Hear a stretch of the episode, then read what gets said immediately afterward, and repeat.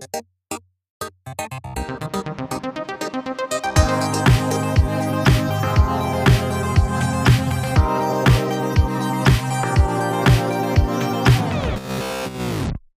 for stopping by. I'm Corey Edwards.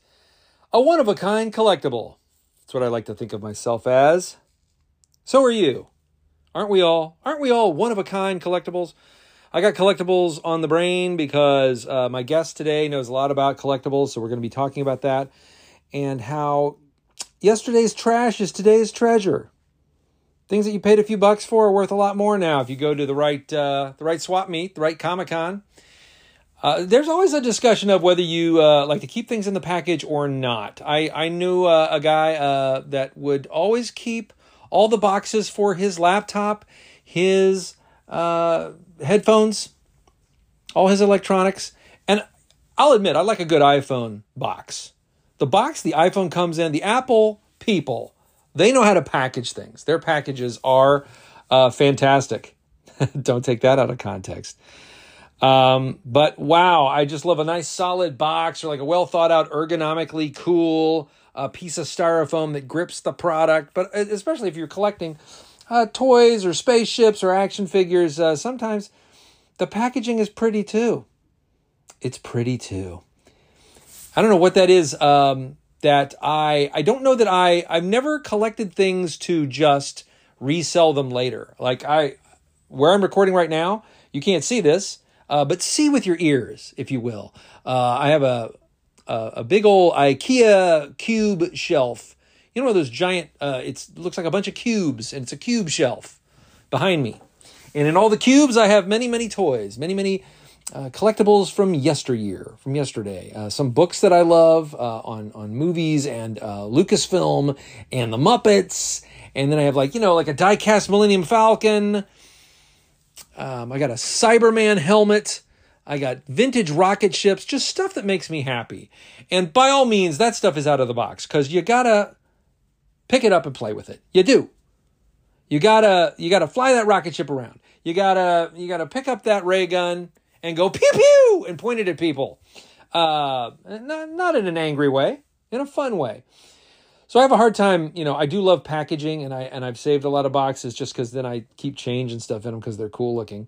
Um, but uh, I think that uh, my love of, of of that probably came from my mom. Uh, she would um, she would give gifts of of money or a gift certificate to somebody, and uh, she taught me how to be really creative with that because uh, mom would send us uh, some money um, but maybe it was for um, we. She knew we were saving up for a mountain bike, and uh, or e- even even uh, when we were younger, you know, you can't wrap a mountain bike. A mountain bike is big; it's ridiculous, and the, you want to go out and pick out your own mountain bike anyway. So then she gives me some money, and but but takes the time to go out and buy a teeny tiny toy bicycle, and like wrap the dollar bills around it, or do something like that. It's just something fun. Um, and and that, that's always fun. I remember um, uh, right around the time when all your friends are graduating. Either you've just graduated from high school, and uh, some of your friends uh, a few years behind you are graduating. Everybody expects money. You know, there's two places people expect you to just give them money, and that's at at, at weddings and graduation. And frankly, it's a really simple gift. Um, it's it's it's it's cheesy and doesn't show a lot of effort for other events, for birthdays and anniversaries. Uh, you know, just just money in an envelope. Uh, I appreciate it. Don't get me wrong. If you want to give me money, please do. But that extra level is to take the money and do something fun with it. Um, we have uh, my wife and I have tried to keep this tradition alive. We'll uh, take some some dollar bills, some tens, some fives, whatever we're giving uh, to a kid for their birthday, if we have to do that, and uh, fold them up so that George Washington, Ben Franklin, Andrew Jackson, they're all kind of maybe they're all peeking out of a submarine that I've drawn on the side of the card, and uh, they're yelling something like "Show me the money!" You know, little speech balloons coming out of their mouths. Um, I do remember though when one of my friends graduated, uh, we wanted to give him a bunch of money, but I knew he loved action figures, and this ties into our guest today, collectibles. And so I actually took like a, a fairly cheap action figure I found somewhere at Kmart. Back in the days when Kmart was everywhere. I always went to Kmart for my action figures, and kind of peeled uh, the the little bubble, the bubble uh, uh, on the front of the card, the collector card of the action figure. You peel that bubble off, get the action figure out, wrap the action figure in like a tunic of ten dollar bills. So he had like a little cape and a little jacket, but it was all like ten dollar bills or twenty dollar bills wrapped around the action figure. So it might have been like $30, 40 dollars that we were giving him for for graduation. Uh, I don't know what it was, you know. Um, and put it back in there, and then I did, and then I worked on the artwork, which was kind of like the card. I didn't have a card. The artwork of the action figure card was a was a figure name like the graduate exclamation point, and then did like a little drawing of this action packed graduate in a robe, in the flat hat, jumping into his future and there was an action figure on there. So that's always fun when you can uh, find a way to give somebody something in a in a fun package. Um, and so that leads me to a, a, very recent story. So my wife knew, and she encouraged everybody for my birthday. She said, "Hey, you know, you know what Corey's collecting now?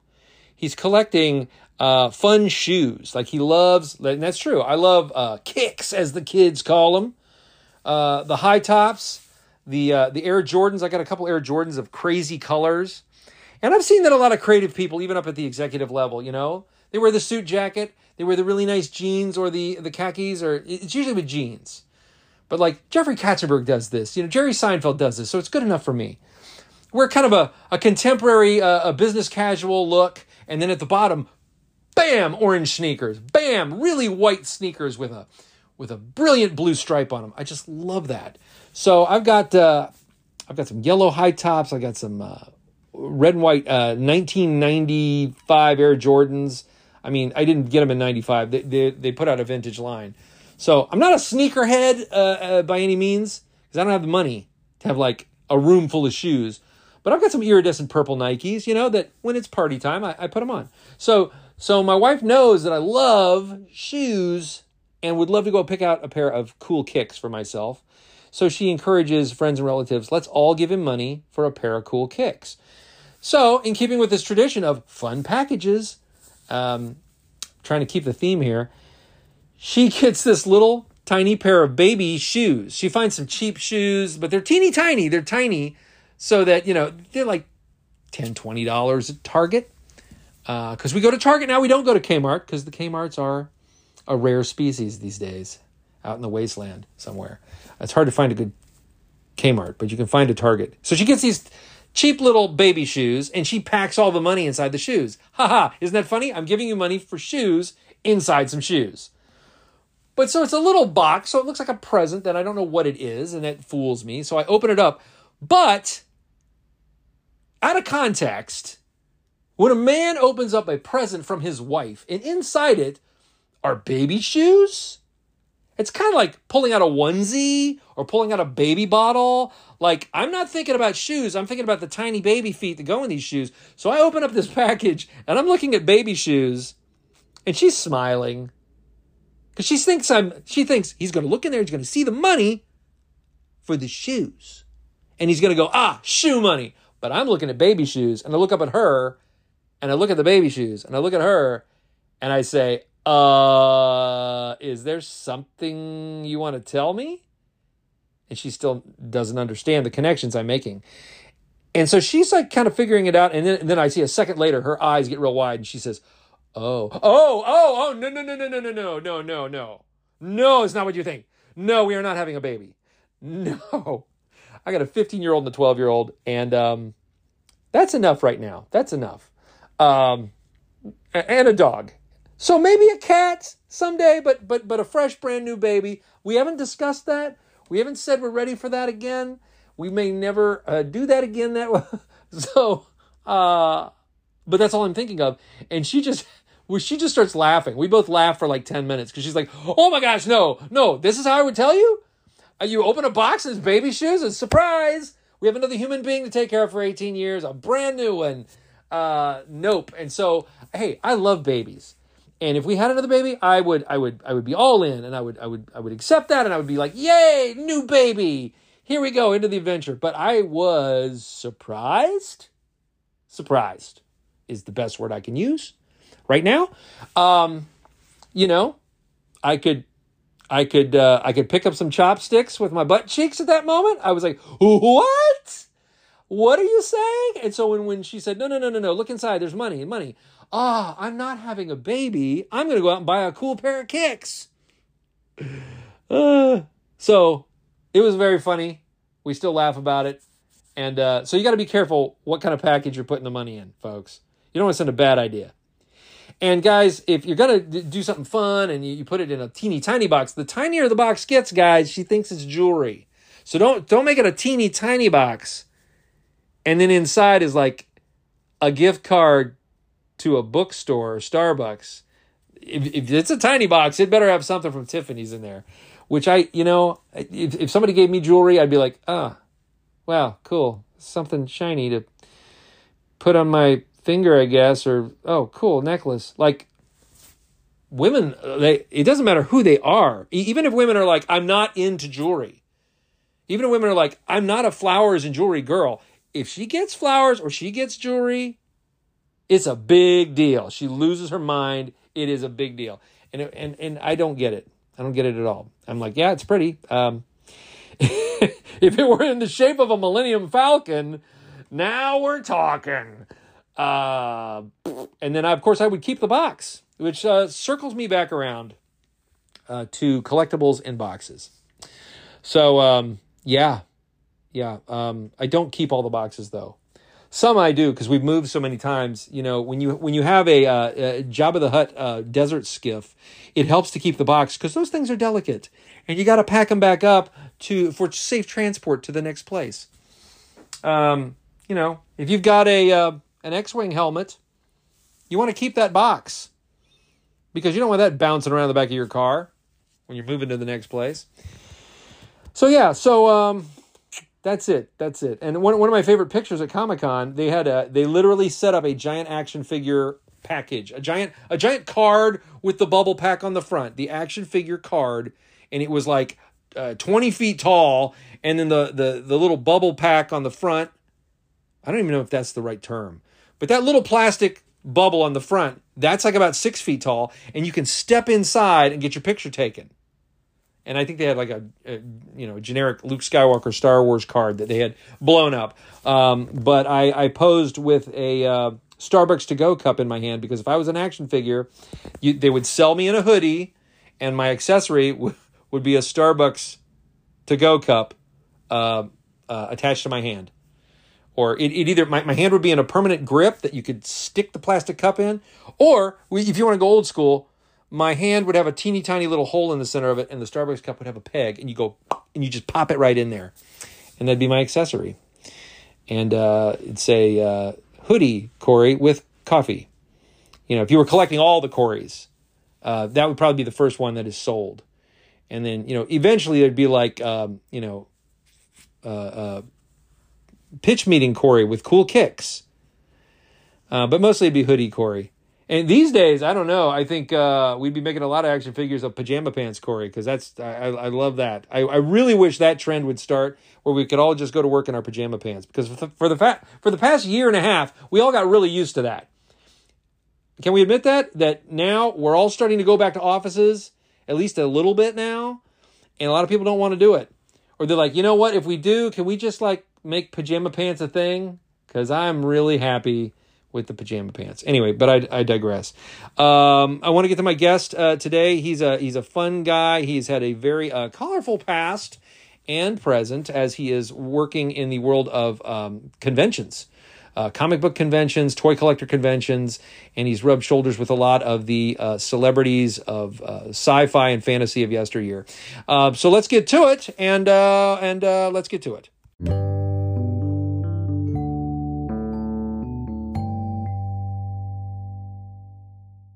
If you're into pop culture or you're a nerd or you're just really you love comic books or you love uh, anything in the genre world then you've probably been to a convention. But you've never been to as many conventions as my next guest. My next guest is scott kinney. And not only has he worked in the business but now he is in the business of making conventions come to life. And i'm here on location at the plano it's the retro expo? Yeah retro expo. It's at the plano event center in plano texas this is awesome. I, you just walked me around. Thanks for being on my my teeny tiny little show. Oh, it was great. Uh, it's been a long time. Yeah. Well, we've known each other. We've known each other a long time. I'm trying to even think how long we've known each other, but it's been a couple of decades. Mid nineties. Yeah. Your other claim to fame is that you are a creator producer of a show called Pop Culture Quest, which can people still find it? Yeah. Uh, if you look on YouTube, if you uh, go on YouTube, type in Pop Culture Quest, you'll find it. Yeah. And uh, you uh, were actually able to, uh, well, produced by Howard Kazanjian too, who you may know. He produced little films like uh, Return of the Jedi, Raiders of the Lost Ark, or was it Temple of Doom, where he came? No? Raiders. Raiders, Yeah, the yeah. original. Yeah. Yeah, so big producer, and then you guys got a host, uh, uh, um, a little actor you may know as Mark Hamill, um, and that was, I mean, you you have been um, you're you're a writer and you're a creator and you've you've pitched your own stuff uh, for years and years and years, but. Um, how did you? I guess it was through Howard that you got to know Mark and say you want to come do this collectibles show. Yeah, yeah. Well, ha- Howard and I were working on the show together, and uh, Howard is, of course, friends with Mark Hamill. They worked on a couple films together, and he is the one that proposed bringing Mark in to pitch uh, Mark on the show. And I knew Mark was a collector. Yeah, I already That's the amazing that. thing is he's been in these kind of movies, but then he kind of is a fan too. Yeah, he he was collecting before he was Luke Skywalker. You know, he was a Beatles collector. He loves monsters, like uh, the the old Universal monster movies, stuff like that. Yeah, he's like he's old school. Yeah, Yeah, and he collects comic books. And in fact, I went to a, a comic book store in um, California called Heidi Ho Comics Oh yeah. in Santa Monica. And uh, I walked in the store, and Mark had just been there like five minutes before. I missed him totally. Yeah. And but they had some sign. He, had signed some books, and but you know he goes there and shops. yeah. So That's amazing. You, you've had a couple of well now in the in, in the in the con world in the world of conventions. I'm sure you've had a lot of amazing interactions. But I remember, I remember you showing me a picture of you. It's like it's an old picture of teenage you and George Lucas in a mall. yeah, yeah. Like where was that mall that you? I was on my honeymoon. I was like I was like 22 years old, and I was uh, on my honeymoon in Hawaii, and I was at a shopping mall, and I saw George Lucas in the shopping mall with his family, and I, I, told my wife, I said, I, I've got to go say hi to him, I, which is ridiculous that I even you know had to go bother this guy with his. He had his wife and his kids and everything with him. So I walk up to him, you know, and I'm like, Mr. Lucas, you know, and he he did this thing with his wife where he kind of gave his wife a glance and she took the kids and, and took them into a store and stayed there with me for a second, you know. So Yeah. he just had the signal, you know, already planned out with his wife, like, give me a minute here with this geek, this geek you know. But he was really nice. He, you know, he took the time, said hi, shook my hand, and I said, "Can I get a photo with you?" And and he he did that. But what was so funny was uh, he was trying to be real low key, like he was looking around, you know, Yeah. to make sure a crowd wasn't forming or whatever. And uh, when I parted ways with him, I said, "Goodbye, Mister Lucas," like Jerry Lewis, you know, like really loud. You know? Bye space, bye space, father. yeah, and he did this double take, like. he like he, he he like leaped into a into a, a rack of pants so Yeah. that nobody could see him. But this was during the the Star Wars dark era, you know, the, Yeah. the early '90s when Yeah. nothing was coming out. Yeah. Well, you know, uh, uh, for for people listening, uh, just before I was, I- I, came out here to just to say hi, and we haven't seen each other in a while. And you walked me around the convention floor here in Plano at the Retro uh, Expo. Is it? It's Retro Expo. Yes, but it can be Retro Fest, right? Yes. But this is an expo. it's an expo. What's the difference between an expo and a fest? It's bigger. Okay.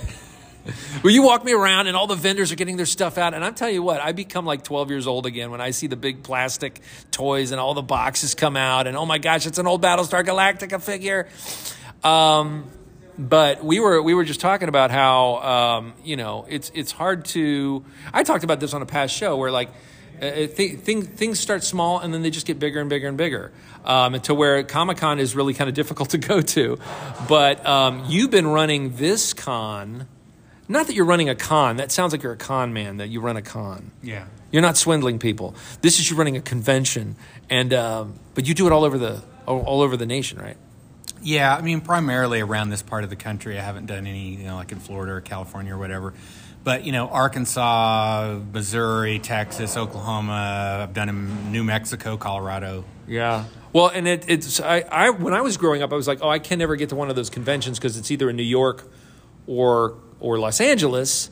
And I think if you look around and wherever you live, there's probably one within driving distance sometime during the year that you Oh, could yeah. go to. Yeah, especially now. They're they're popular now. You know, uh, when I started doing like comic book shows uh, in Tulsa, Oklahoma, in the in the mid '90s, uh, we got our attendance up to about three thousand people, uh, and that was a lot of people for a show. Back then, it was just it was really nerdy. You know, it's just like they weren't as common. And now every major city and every mid-sized city has an annual show. Everyone. Yeah.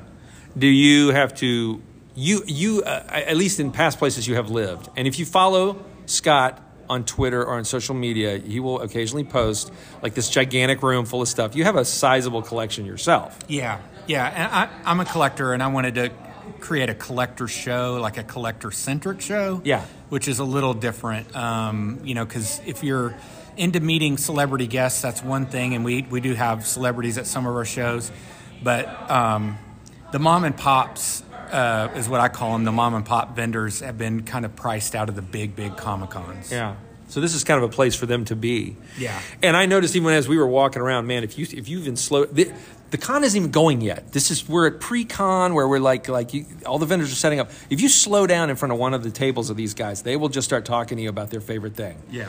And uh, we stopped by. There was a table of like what was it? He was saying a show or that I didn't know. It looked like Buck Rogers, the oldest of Buck Rogers yeah, stuff. Captain, Captain Video. Captain. Video. Yeah. But what was he calling it?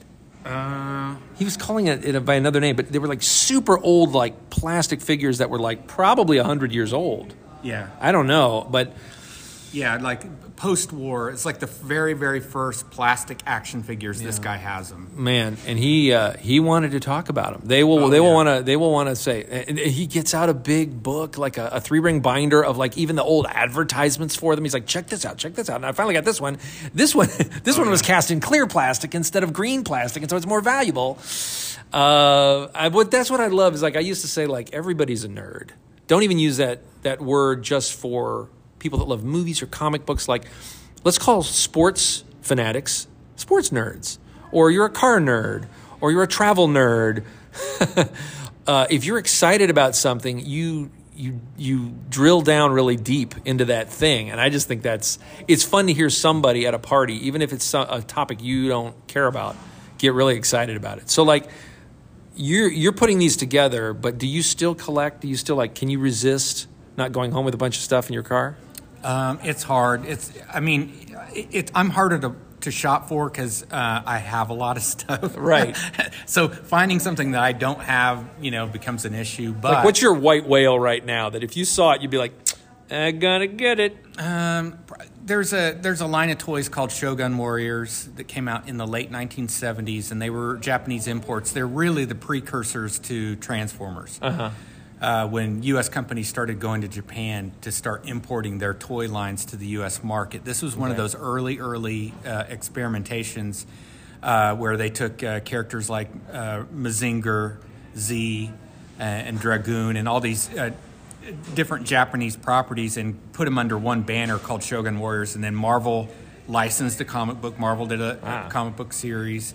Were these figures? I think I've seen you post pictures. Like they're big. Yeah, the, the big robot, big plastic robots. it- they're very recognizable. Uh, Like people, they don't know what they are, but they recognize the, these robots. Yeah. Um, and so I'm trying to get every single one that's been that was ever made in the U.S. Collect them all, as they Yeah. say in the ads. Exactly. and so there's a few pieces that I I know I'm gonna have to spend big bucks. You know, the Yeah. final pieces I need for the collection. Yeah. I, I would go every year when I would go to Comic Con, I would be like, I would kind of look for what is the thing that is trending this year. That like when I walked around and saw cosplay, I would say one particular year, lots of pirates. Another year, lots of Ghostbuster Yeah. jumpsuits. Are you seeing anything even now this year? Is like Pokemon on the rise? Is, what is on the rise right now that you see? Um, I'm interested. Our last show, our most recent show, was near Austin, and we had a ton of kids coming in looking for Pokemon. It was like one of the most requested things. Wow, because they because they also got to catch them all. Yeah. they um what a lot of a lot of people on this show that I talk to I, I talk about you love collecting and you love going to cons and then it's like, but what? Where, where did you turn it? Where you're like, I'm going to go through all the annoying details to run my own conventions. To like, like this is what this is basically what you do all the time now.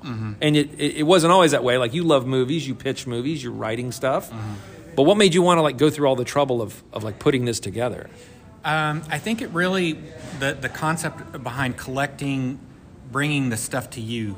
Yeah. You know what I mean? Like if I get all these dealers to bring me the stuff, then I can shop in my own like kind of private, you know, showroom. You get first dibs Yeah, today do. while I we're walking around. Everything first, you know. Yeah. So that that's kind of a selfish the selfish side of it. But um, I just enjoy it. Again, uh, I'm not going to put on a show that's not collector centric. I that's just my thing. Yeah. Well, I think it means a lot. Like you know what makes a good convention, what makes a good con- exhibit hall as a fan, and now you're kind of like feeding it to the next generation of fans. Like, do you see?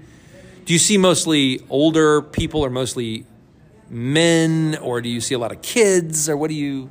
Is it is? Well, because I've been going to cons myself, you know, uh, since I was a kid in the 1980s, um, it was very heavily guys, you know, just guys. Yeah. Uh, but it is, it's really changed. Uh, the, the, the geek and nerd culture is much broader now. Yeah. Like little kids are into it. You know, women are into it. A lot of the cosplayers are female.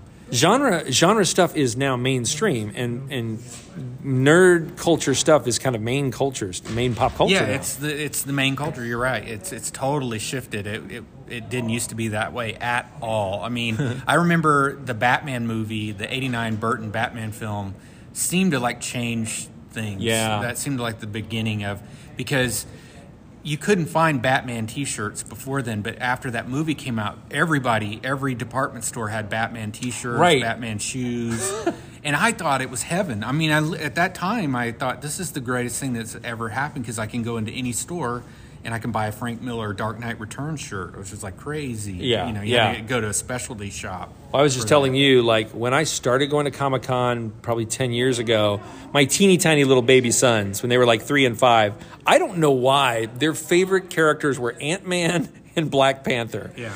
So I, I don't even know why. I don't even know where they saw them because we weren't really a big comic book family. And so they would ask me to find an Ant Man t shirt or a Black Panther t shirt at Comic Con. And I was like, guys, I remember saying, there's no t-shirts for these. These are the most obscure characters ever. Yeah. And to be standing here now, sitting here with you and thinking, well, uh, they're making their second and third movie Yeah, of these yeah, characters. Big, huge movies. Of course you can buy a Black Panther t-shirt now. Yeah. Um, you can buy a t-shirt of just about anything now, but like so so it was only like the main characters uh, in in that Comic-Con world. So it's really it's kind of exploded into all parts of our culture now. Yeah. Um, Yeah, and the Spider-Man, uh, the the Sam Raimi, you know, the first one, Yeah. kind of brought all that back. Like it had died down. You know, Batman brought all the comic book films back, and you kind of ended up with the Shadow and the Phantom kind of bombing, and Yeah. then that was the end of that run. Uh, Mystery Men, Yeah. Oh, Mystery Men. which I still love. I, Yeah. I have an autographed uh, DVD by the the director. Wow. Soon the DVD will become a collectible. Yeah. It'll be like holding up a cassette to your kids. yeah, I know. It's like yeah, but uh, Who then- has an autographed VHS box? I bet that's fun to, to show people now.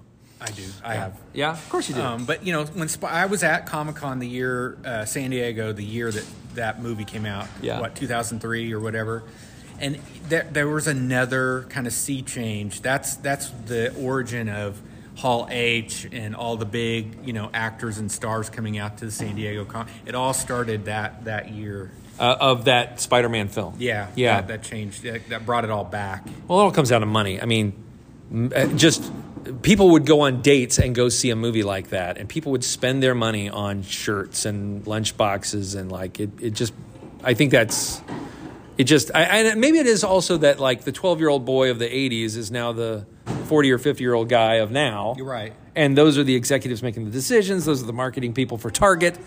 Uh, I don't know, and they're raising their kids on it. Like it's fun to make a reference. Like I used to do a lot. I, I mean, I still do stand up, but when I would do stand up, I could still like make references to Scooby Doo or Yoda or just something like, like oh my gosh, a, a, a six year old still knows what that is. Yeah. But yet I know what that is, and that's like a real nice connector. Ninja Turtles. There Yeah. will always be a. when somebody says, "You hear they're making a new Ninja Turtles," I'm like, "Of course they are, because they're doing it every three years." Yeah, Um, you worked on one, didn't you? Yeah, oh, I did an animated one. Uh, I I think that was a pretty fun one, and they just keep taking different shapes and sizes. Well, now that we have, uh, and I was saying now that we have the multiverse uh, concept, it's like even when uh, actors get recast, don't get mad. Yeah. it's just an alternate Earth. Yeah, yeah, yeah. Crossover. You know, different franchises can cross over, and that happens in the comic books too. I mean, I think the first one that was kind Well, they did it first, right? I mean, like crossing people over. Well, in comic books, uh, I remember the big, big one was uh, when Dark Horse Comics brought Alien and Predator together for a comic Right. book, and it was like, oh, that was like mind blowing because he wanted those two characters. He wanted those. That's like something you would do in a sandbox as a kid. Like, Yeah. what if these two fought each other? Yeah, and I think they kind of opened that door up to you know popular characters in different universes kind of meeting up with each other. And, Yeah. and I think Hollywood, you know, took note. I think Dark Horse kind of kind of drove that in a, in a weird way. Yeah.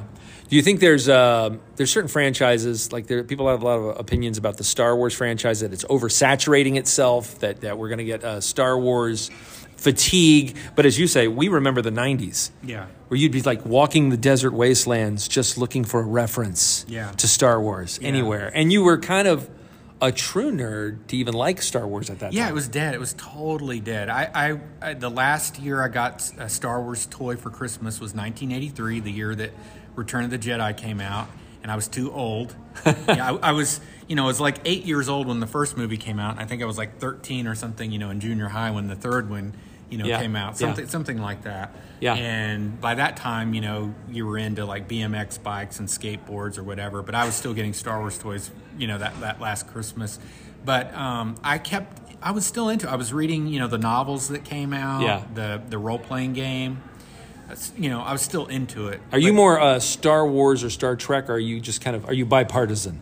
Yeah, I love it all. I, I started on Star Trek, of course. I'm, I'm the right age for the reruns when the Star Trek hit syndication in the early 70s. I was probably, you know, four or five. Do you think? Uh, yeah, and I, I don't know that I've, I haven't heard any Star Trek fatigue, but man, how many series, how many spin-offs, how many cartoons? It's really, really ramping up for them. Yeah, yeah.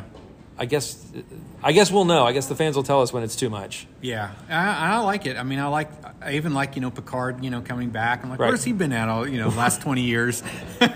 Right. Well, and now that we've introduced kind of like not only is there a narrative of like where whether you follow the Star Wars timeline or whatever the timeline is of your characters, now we can like actually dip back down into oh this actually this Obi Wan series this is in the middle of the timeline. Yeah. We found this twenty year gap that we can fit another story in. Oh, and I love it. I'm looking forward to it, and and I think it's real fan service uh, because I read the original Marvel comic series that came out in between the films. Right. And they would they do flashback comics like there there there were like there's a Marvel comic that goes back into Ben Kenobi before Star Wars. There's a Marvel comic that has an adventure of Luke before Star Wars. Yeah. So I was already that concept had been introduced to by those those comic books, and so to me this is like that coming to life. you Yeah. know, in a series, I like it. Man. A whole lot happens on Tatooine for it being the Yeah, the, the, the farthest deadest planet in the universe. We, we there's certainly it's a, certainly a hotbed of exciting stuff happening for Yeah, the one more a- series. It's not a Star Wars film unless they, they go to Tatooine at some point. There's just something about space people in the desert. We just have to find another desert planet. Like Yeah. I guess Jakku was kind of a desert planet, but we're like, mm, yeah, and it looks just like Tatooine. it's just another desert. Yeah. Well, so so I, I'm watching people set up for the for the um, convention, and that we're here. I'm here with uh, Scott. We're just catching up, and it's a Friday afternoon. And uh, what do you have to do? You've you've pulled all these people together. Are you just watching everybody set up and seeing if anybody has any problems, or Yeah, I mean, I, I never know what's going to pop up. You know, like uh, today, some some you know thing didn't get shipped by the printer in time, so I'm going to have to go to uh, Kinko's and make my own stuff. You know, stuff like oh that. gosh, yeah, just- yeah. You you never know. I mean, I've had all kinds of things happen. Well, and you have we, well, what I haven't touched on is um, cele- celebrities or people. You know, maybe they're not celebrities in in the most traditional sense that like your mom and dad would know right now, but people that have been a part of our lives on all our TV shows and all our movies. You have a lot of personalities coming in that are going to sign autographs. When do those people show up? What do you have to do to accommodate? Uh, Dirk Benedict is here. Yeah. Dirk Benedict, Battlestar Galactica guys, the face man from A Team. You guys know him. So what do you have to do to prepare for that? Uh, it, it depends. Most of the people I work with, um, I work with people that I have experience with, or my partner has experience with. So we work with nice people. Uh-huh. we, that people are, you know. I was amazing how mo- you were telling me most of these people handle their own business. yeah, some of them do. Yeah, Yeah. yeah. Some have agents, some don't. Um, You said Flash Gordon himself called you on your phone, Sam Yeah. Jones. Yeah.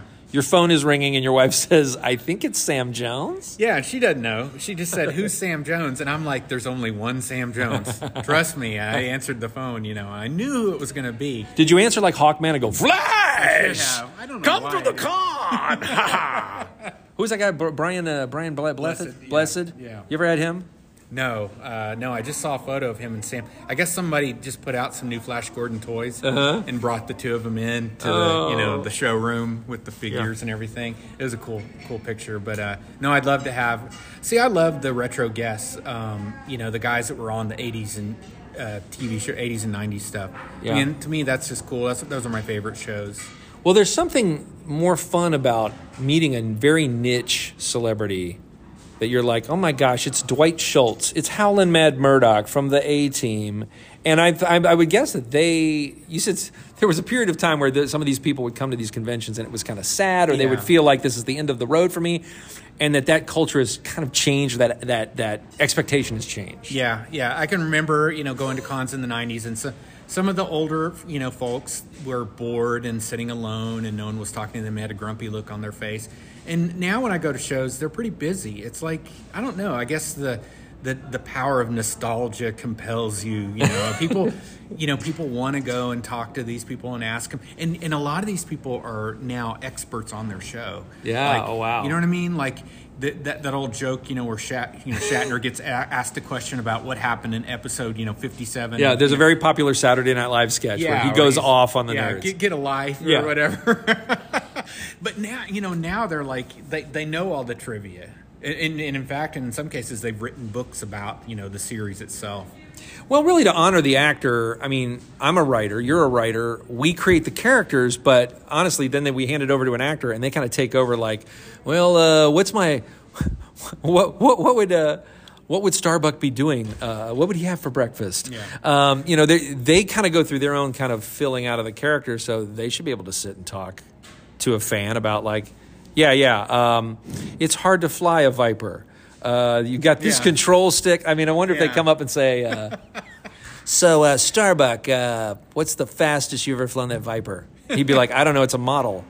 I sat in a chair in a in a in a hot studio in front of a green screen. But I, I think that people the older we get and the more that that you know it started with dvds having behind the scenes documentaries like everybody's so savvy now about how things are made and what green screen looks like like i Yeah. well as i was a kid that was like magic that was Yeah. like that was like the magician pulling back the curtain Yeah. and now it's like kind of everybody knows there's stuff on YouTube, the funny things of like superheroes jumping off of Apple boxes in front of green screens Yeah. of all our favorite actors doing that.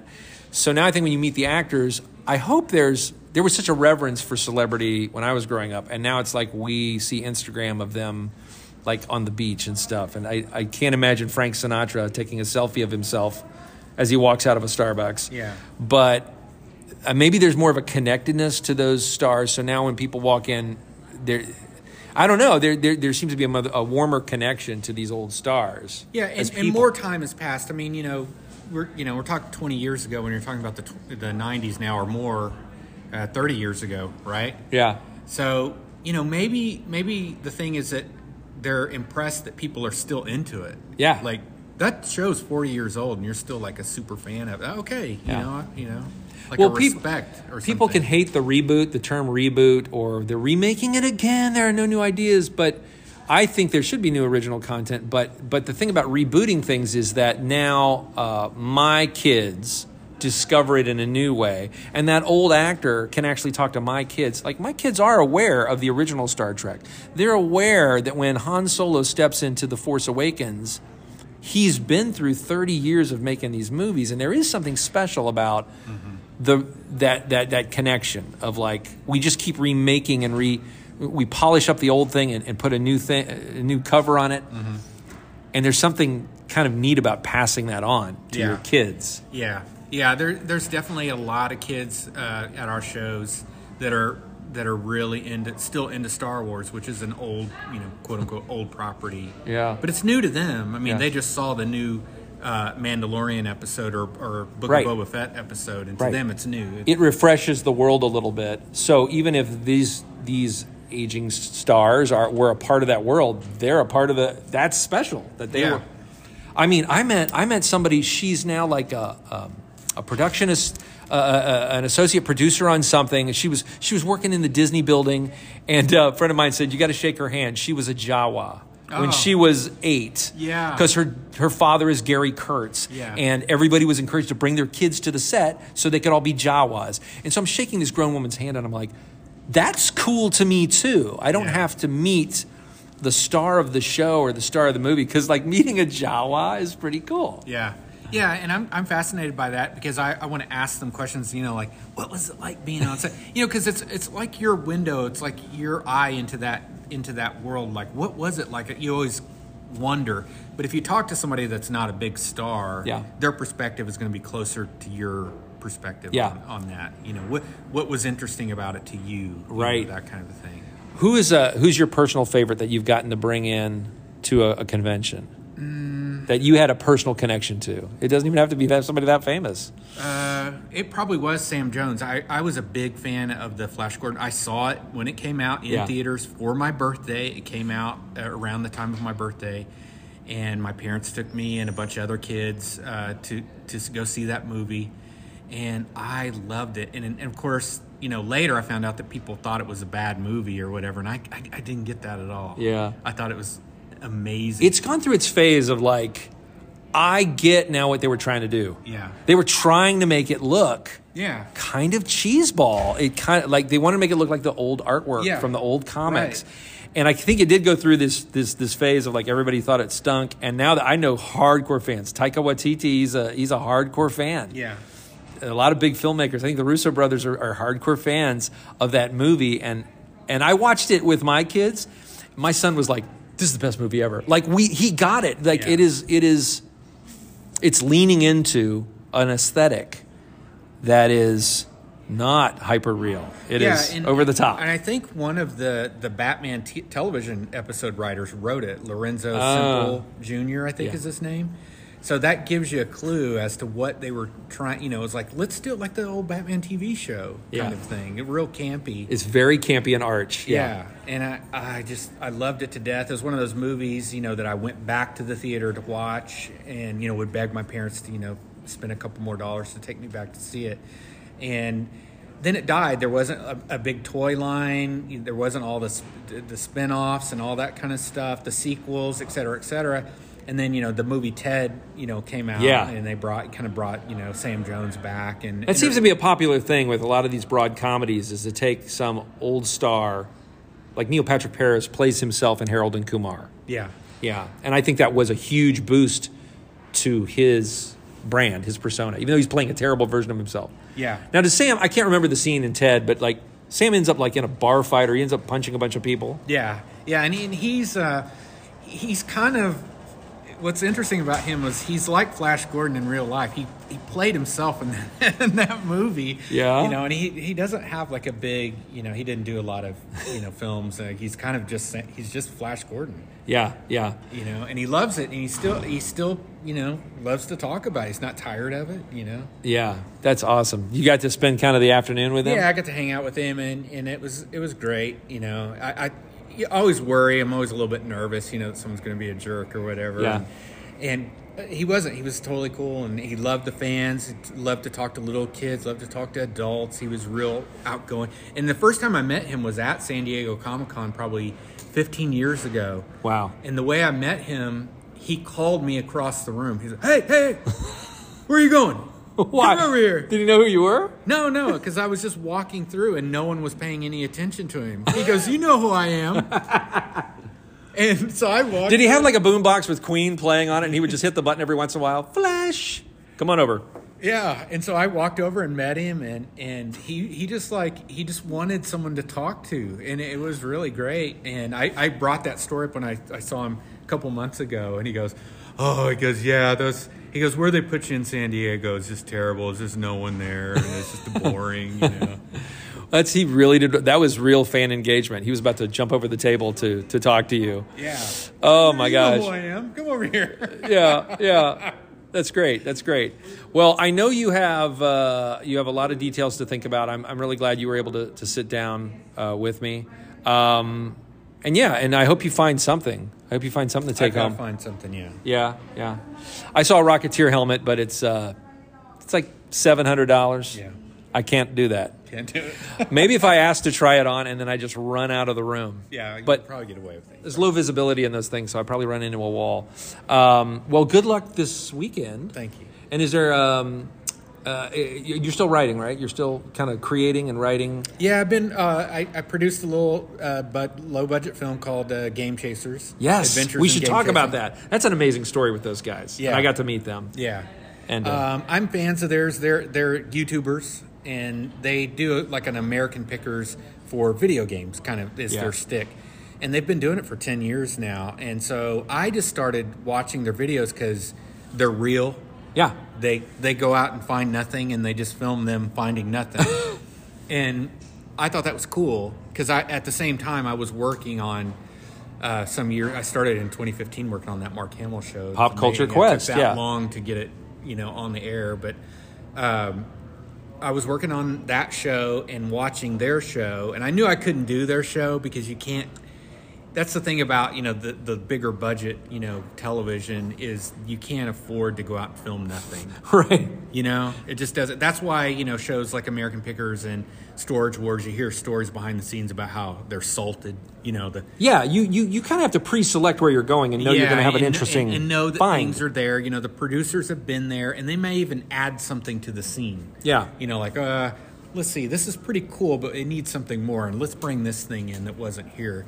Uh, you know, so that's why I like their show. It's just real, and so you start kind of following the characters more than what they're doing. Yeah, you, yeah. kind of watch them. and those two guys, t- tell me their names again because. Billy and Jay. But what's their last names? Uh, it's B- Chaser? Billy, Billy Chaser, and Jay Hunter. Their names are Chaser and Hunter, and I'm like, no, they're not. When I learned that, it's like, oh, are they friends with like Johnny Finder and uh, Yeah. William Collectible? Well, they, I- they were kind of already characters in in the YouTube series, and then and then when they wanted to do a movie, they had raised their own their own funds. They had done a Kickstarter, and they had like one hundred and fifty thousand dollars or something, which isn't a Yeah. lot of money, but uh, they wanted to do their origin story. yeah, it's kind of a Bill and Ted look for a video game. Yeah. it's and then they had, then they brought in effects people that they knew. Were you were you connecting them with effects people? No, no, they had already th- th- these the people that the, the pros that worked on the movie were fans of, of the Man. YouTube. They did it. They offered their services for free or donated their time uh, to the because they watched the show. Yeah, that's an amazing message to anybody who's working on something creative. Like the more you put yourself out there, even in a small way, if people find each other out on the internet, Yeah, they just found each other, and like the fact that like the first five six minutes of that movie, I Oh, mean, it's, yeah. it's pretty much a low budget movie. People on on really low budget basic locations, but the first five minutes of the movie are like. yeah, in space. It's this amazing. It looks like it looks like a scene out of out of Star Wars. It really does. Yeah, yeah, and that uh, and, and This fantasy sequence. Yeah. yeah, the the effects guy Yoshi has worked on Mandalorian and uh, the the Star Wars feature films. The only bummer is like you don't get any of that in the rest of the movie. Right, so right. drink it in. Yeah, Yeah. this is the big the big beginning. Yeah, and that was fun. But they they came to me. They already had their budget and they had a script, and I was terrified to read their script. And I thought, oh boy, this is going to be bad. But it wasn't. It was. They had a they had a cool story. They had they had created an origin story that was based on Yeah. reality. You know, they just kind of juiced it up a little bit. Yeah. You know, but it was a. It's really the story. You know, his his grandpa really did die, and he really did buy them this video game system when Wow. they were kids, and so it's all based on something. That's great. Don't spoil it all. But they people can go out. You guys can go out and find game chasers. Um, do you, I, I wonder if because you're still a writer and a creator and you're still grabbing onto ideas that you might see something at this convention. Not necessarily. Obviously, this is a room full of IP that you can't get a hold of without a lot of money. But like if you see an IP means intellectual property for those uh, that maybe that's too inside baseball. But but everybody's chasing IP. But you might see an interaction here. You might see a game chasers sized interaction of like or, or get an idea just from seeing how people I don't know react to this kind of sci-fi stuff or this fantasy stuff. I don't know. Yeah. Um, yeah, it gives you some insight as to what what draws people to certain things, you know, and some of it's art. I mean, some toys people don't collect it because of the property; they collect it because they they view it as a piece of art. Mm. Yeah. And it's not like you see a table full of Pokemon and go, "Well, I should write a Pokemon movie." But you, sometimes I look at it and I go, "What is it about Pokemon that has sustained all these generations of fans?" Or what is it about Godzilla? Or what is it about giant monster movies? And then I'll suddenly go home and come up with a monster movie idea Yeah. that I didn't expect because I've been immersed in it all day. Yeah, yeah, it, it is inspiring. I think. Now I I have to ask more Mark Hamill collectible stuff. He's such a collector, but what was what is like? You said he loves Beatles. He loves uh, he loves a good Godzilla figure, doesn't he? Yeah, he's he's in love with Godzilla. He um, went to high school in Japan. His his father was in the Navy. Wow. So he was stationed in Japan during his high school years and went gaga over Godzilla. and so he has carried that love, you know, his entire life. And when we got to work together on an episode about Godzilla, it was it was so much fun because he his eyes light up. You know, he gets excited when you bring a Godzilla toy and he picks it up. And I I, I brought my uh, 1979 uh, Mattel Shogun Warriors Godzilla. It's like about 24 inches tall. Very popular toy. Uh, It's iconic. People, when they see a photo of it, they know what it is. I brought it to set from home, and he immediately takes it from me and, and pushes the button and fires the fist off across the room. And uh, of course, scuffed the paint on the fingernails. Oh, jeez. But I didn't care because Mark Hamill, it's Mark Hamill scuffed now. Yeah. so Can you like- autograph this scuff, Mark? Yeah, And he says that'll be two hundred eighty dollars. you know but uh, but it's so funny i'm such a nerd that it, it, it- when he first did it i was like no no Yeah, yeah. You're like, please, not the paint. yeah i should have you know i should have berated him and like had a meltdown or something Yeah, if he's a true collector, he, he probably should have been like, "Oh, dude, sorry about the paint. Here's a here's a signed Luke figure." Um, it's funny. He probably doesn't collect a lot of Star Wars stuff. uh, he uh, does um, i mean he he was given one of everything Well, there you go. Uh, and he let his kids play with a lot of the toys. He, he kept some, he said, uh, original in the packages, but he said some of the stuff he let his kids open and play with. Yeah. Howard did the same. He got one of everything, and I sold some of Howard's collection uh, for him later. But Wow. um, but Mark kept you know kept all that stuff, but he also kept like his boots from Oh, A- my A New gosh. Hope. Uh, he kept a belt and a holster. Yeah.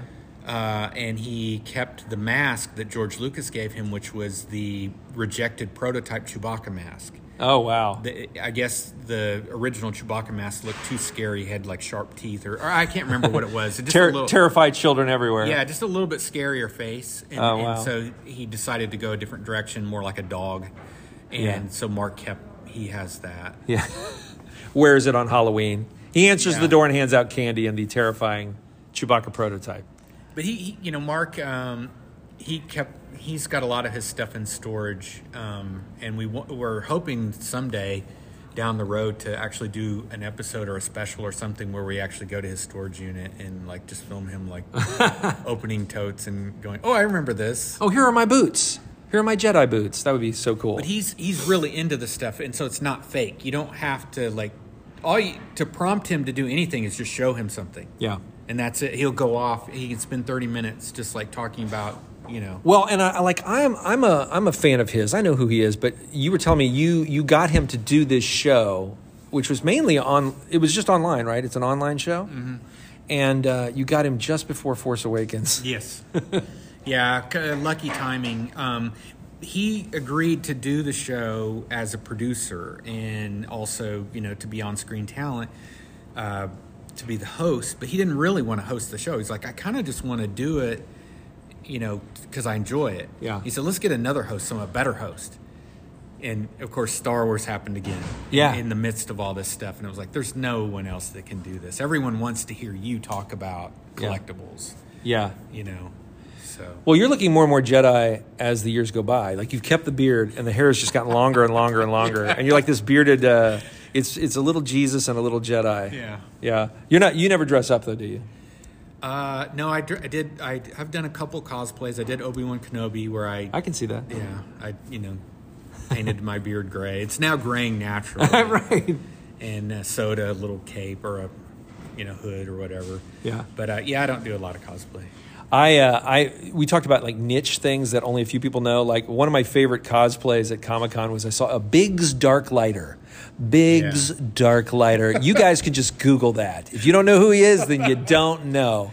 It's like dude in a mustache and he's like got a powder blue tunic on. I'm like Biggs. I had to take a picture. And uh, he was really excited that I knew who he was. Yeah. It's like my kids went out trick or treating as uh, the two characters from Over the Garden Wall. If you've seen that series, nobody on trick or treat knew who they were, but they were so proud. It- they were really good replicas of these two main characters. They're two brothers in the show. And then you know, then some car drives by and kids hang out the window going over the garden wall, and it would like made their night. Yeah. So it's really not about the most people knowing what you're cosplaying. It's it's that those special fans know Yeah. you know. I've never done it though. I, it always too many comic cons. Too many cons happen in the summer, and I'm like too hot.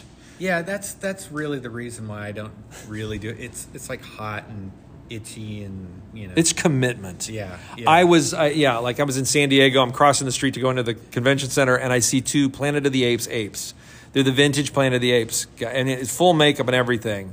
And I took a picture, and I was like, "Hey, awesome guys!" But I'm thinking, they're in that all day. Yeah. They woke up at 6 a.m. Yeah. Put that on. They got to stand at the urinal looking like that. yeah.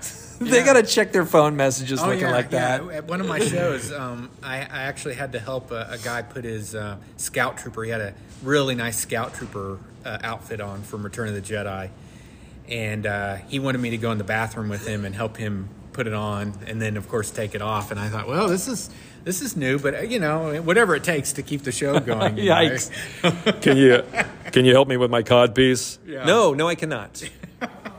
you should be trained at the Stormtrooper Academy with how to put this stuff on Yeah, and yeah. Some of the cosplay t- takes two people. Yeah. Yeah. Well, I mean, because a lot of the costumes on that you see in movies, you're like, they're not really pragmatic. Like, how does Spider-Man pee? We don't know. Yeah. It it probably takes a while. Yeah, the zipper's in the back, so Figure that out. Maybe his anatomy changed when he got bit by a spider, and uh, you know things are different down there. The I don't know. side. Uh, okay, well, I know, I know, you, I know you're busy. Uh, uh, uh, wow, I always like to get a good story. Do you, do you have? You don't have to name names, but do you have like a nightmare, a convention nightmare story?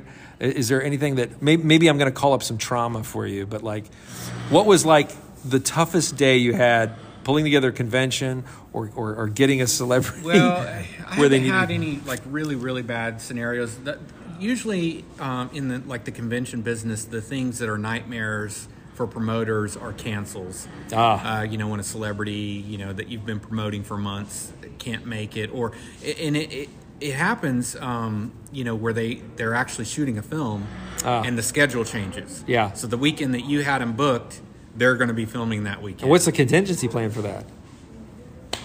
Have them back later. You you do your best, Sam Jones. Yeah, you right. just try and replace them with somebody else last minute, you know, and sometimes you can, sometimes you can't. Do you have angry fans for that? or- yes, you do. You get people that are, oh, I was just coming for that person, you know. And you say, but that person is off making more stuff for you to love. Yeah, yeah, they're gonna have a new movie out, which is cool, you know. And they're like, I don't care. I probably won't like it. It better be an aliens movie. Do you ever have a debate? uh, you don't have any panels here, do you? Do you ever have any debates? We are starting in July. Our next show here in Plano is July 16th and 17th. So Okay. we, you'll be hearing this podcast probably after this show, but our next one in Plano, retroexpo.com is where you can find out about it. But we're going to have Lee Majors. oh, Yeah, and Lindsay Wagner, uh, Erin Gray. Um, so we're going to have awesome. some Now, cool now Lee Majors, he's going to cost six million dollars. You, Yes, you got that kind of money? Yes. Yeah. Show that six million. now he. Uh, from what I understand, he's another great guy. Fans love him. He's really good with people. Um, but I just I have never met him. So to me, that's just like another you know Yeah. check off the list of the guys that I want to. That's a good bucket list Yeah. uh, celeb Yeah. from your from your childhood. Yeah. And uh, you can ask him uh, how all the bionics work, and I'm sure he knows. Yeah. Yeah. Sure, he's got the blueprints. Yeah. Uh, yeah. So he has the. Remember the toy had you know the, the bionics on the arm or whatever. You could open the panel on his arm. Yeah. I always, I, I remember there was like, uh, like his bionic eye. There was a hole in the back of the, the figure's head, so you could look through his head and look out his eye. Which I guess that's helping me recreate bionic vision. Yeah, I can I was worried about the hole in his head. I had that toy when I was a kid, of course, and my my aunt actually got me with like a sick burn. She was like, we were watching Six Million Dollar Man. I was over at my aunt's house, and I had the toy with me. You know, he has the hole in the back of his head, and and uh, Steve Austin was on screen on the TV show, and she goes, "Where's the hole in the back of his head?" And I was like, "Oh, come on, yeah, it's just that toy." Sick burn, Aunt. well, uh, good luck this weekend, and guys, l- look out for another uh, uh, RetroCon that's out there, Expo, Expo or Fest, and you'll probably find Scott walking the aisles. Uh, I always know him as Kid Cosmic because that's that's how they find you on Twitter. Yeah.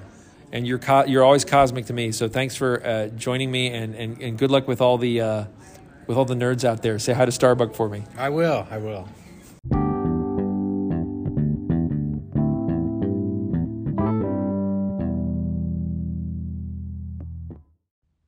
Well, that's it. That's our show. I'd like to thank Scott Kinney and the entire staff of Retro Expo, all the vendors there, because what happened after I talked to Scott, he uh, he was so kind. He made sure that uh, my two boys and I had some passes to go the very next Saturday morning. The next morning, we went out there and experienced the expo.